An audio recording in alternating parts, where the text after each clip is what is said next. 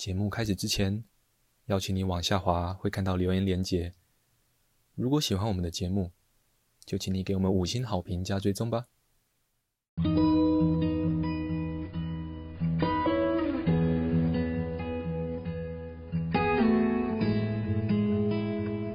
我们是华人正念检查中心，欢迎收听正念好给力。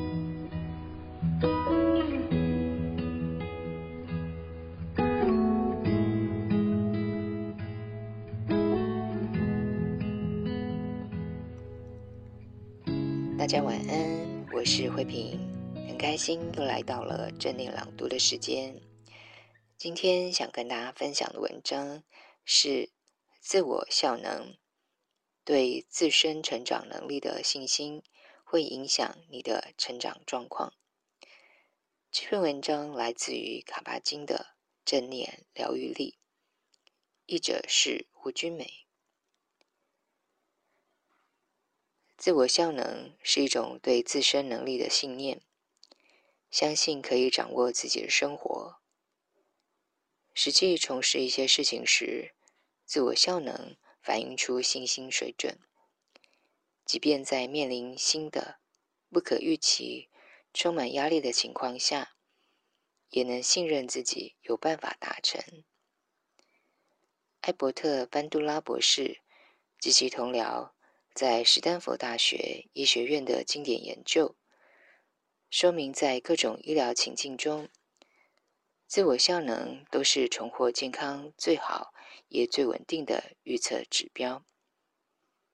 例如，谁能在心脏病发作后最成功的复原？谁能妥善的应应关节炎的疼痛？谁能成功的改变生活方式？对于决定要做的事情，有一种坚强的信念，认为自己会成功，将影响你所采取的行动，影响你在不熟悉的情况下愿意付出的程度，也影响了你会感受到压力的程度。当你所在意的事情有成功经验时，就会增加自我效能。举例而言，你练习身体扫描，因着练习而觉得跟自己的身体更亲近，也更放松。此成功体验让你对自己的放松能力更具信心，亦更能持续的练习身体扫描。此外，看到别人的成功经验，也会鼓舞自我效能的增加。在正念减压课程中，一旦有人分享自己做身体扫描时的正向体验，通常会对班上尚未有类似体验者产生戏剧化的正向效果。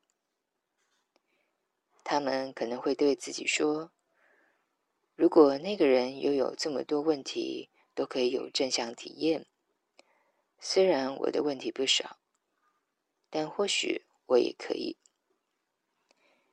看到有问题者成功，或是有正向体验，可以激发班上每个人对自我与练习的信心。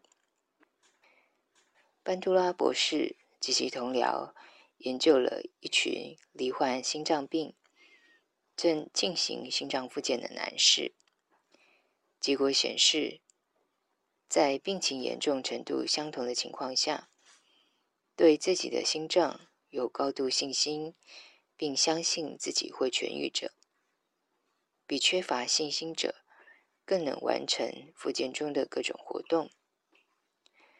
举个例子，练习踩脚踏车时，面对运动本来就会产生的疲惫、呼吸急促或其他不适感，他们比较不会过度的担忧或感到挫败。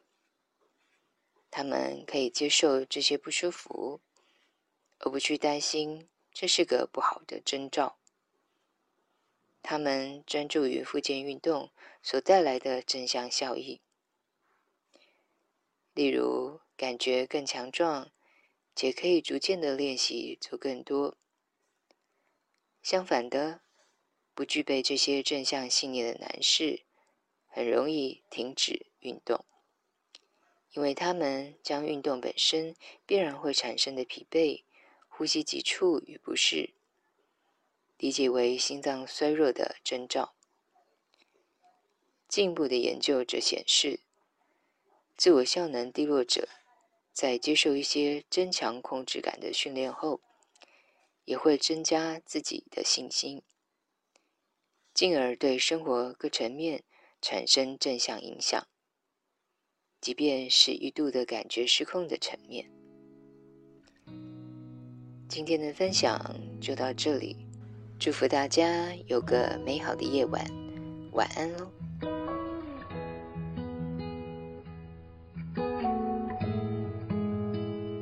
感谢你的收听，如果喜欢我们的节目，欢迎你留言加上分享。